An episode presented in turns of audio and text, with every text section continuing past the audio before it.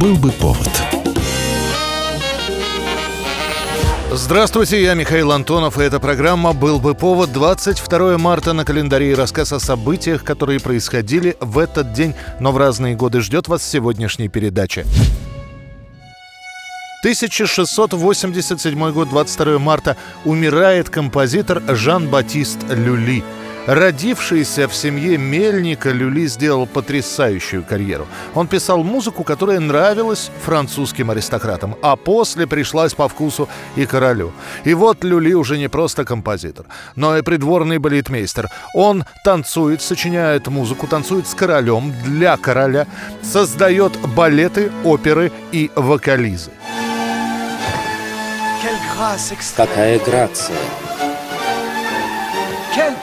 Величие, вне всякого сомнения.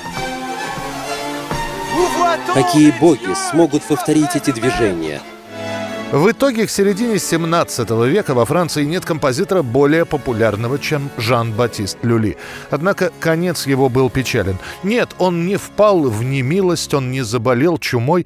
К его кончине тоже привела музыка. В те времена у дирижеров не было традиционной палочки в руках.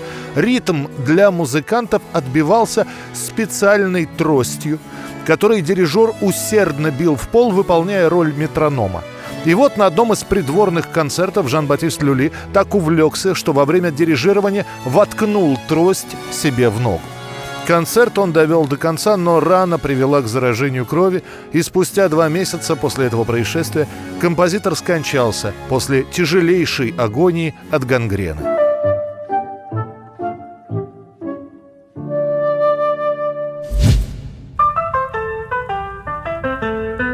22 марта 1895 года в Париже проходит первая демонстрация кинофильма. С одной стороны, а как же декабрьская дата и День кино, который отмечается именно зимой? Все очень просто. В декабре 1895 будет публичный показ на бульваре Капуцинок. А вот в марте люмьеры демонстрируют фильму для узкого круга людей.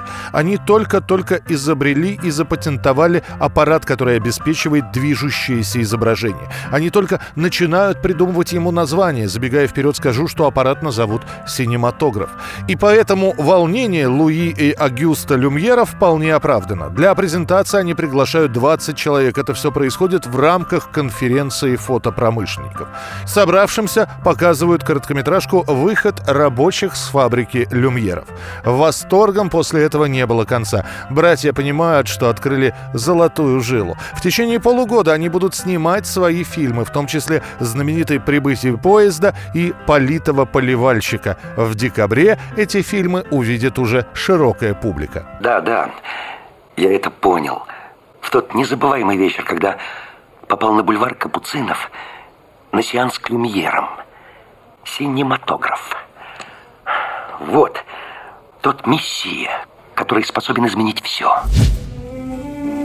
1951 год, 22 марта на базе Московского телецентра на Шаболовке создается первая в СССР центральная студия телевидения. Она объединяет все остальные разрозненные студии в одну редакцию. Причем это касается не только московских редакций. Выполняя решения партии и правительства, все больше радиоаппаратуры и телевизоров выпускает наша промышленность. Александровский радиозавод Владимирской области уже к 1 мая выполнил полугодовую программу выпуска телевизоров. Например, в те годы появляются телестудии и в других городах СССР, например, в Горьком. Чуть позже своими телевизионными вещательными мощностями обзаведутся и союзные республики. Чтобы не было двойного переподчинения, управления, все студии привязаны к одной структуре.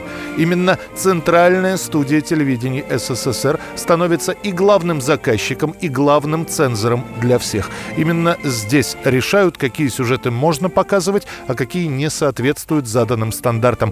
В 1965 году Центральная студия телевидения будет упразднена. На базе ее тематических редакций будут созданы тематические главные студии. Определенные молодежные, детские, публицистические, политические. Все это получит название «Центральное телевидение Советского Союза». К 50-летию советской власти вступит в строй мощный комплекс студий и аппаратных для вещания по пяти программам. Телевизионный центр Востанкина расширит сферу воздействия голубых экранов на духовную жизнь народов, станет центром человеческого общения, информации и просвещения масс. 1984 год, 22 марта. Проходит свадьба композитора Эндрю Ллойд Уэбера и певицы Сары Брайтман. Они познакомились на кастинге мюзикла «Кошки», куда молоденькая певица пришла пробоваться на одну из ролей. В итоге Сара Брайтман не только получит роль, но и на 12 лет станет музой композитора, который специально для нее будет писать партии в своих произведениях. Вскоре Брайтман станет настоящей звездой и затмит по популярности своего мужа. А все потому, что она исполнит заглавную песню в мюзикле «Призрак оперы».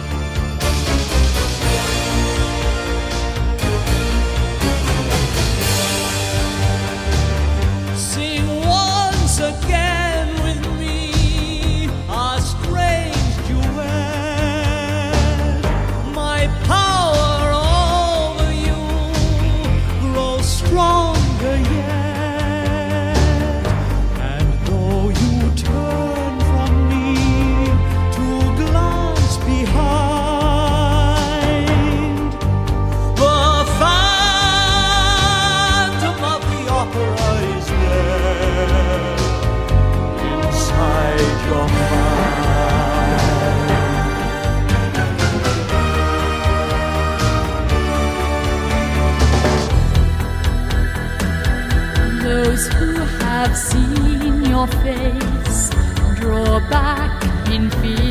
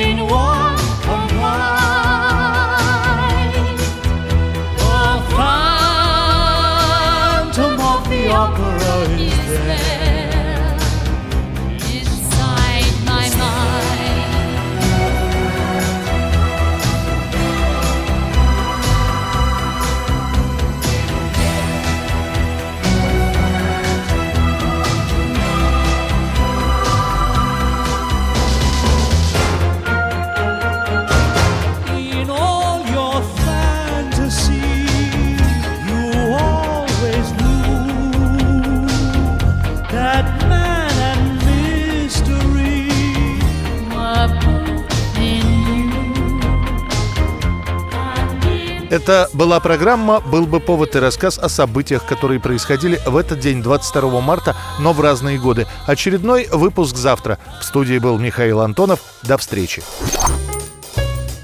«Был бы повод»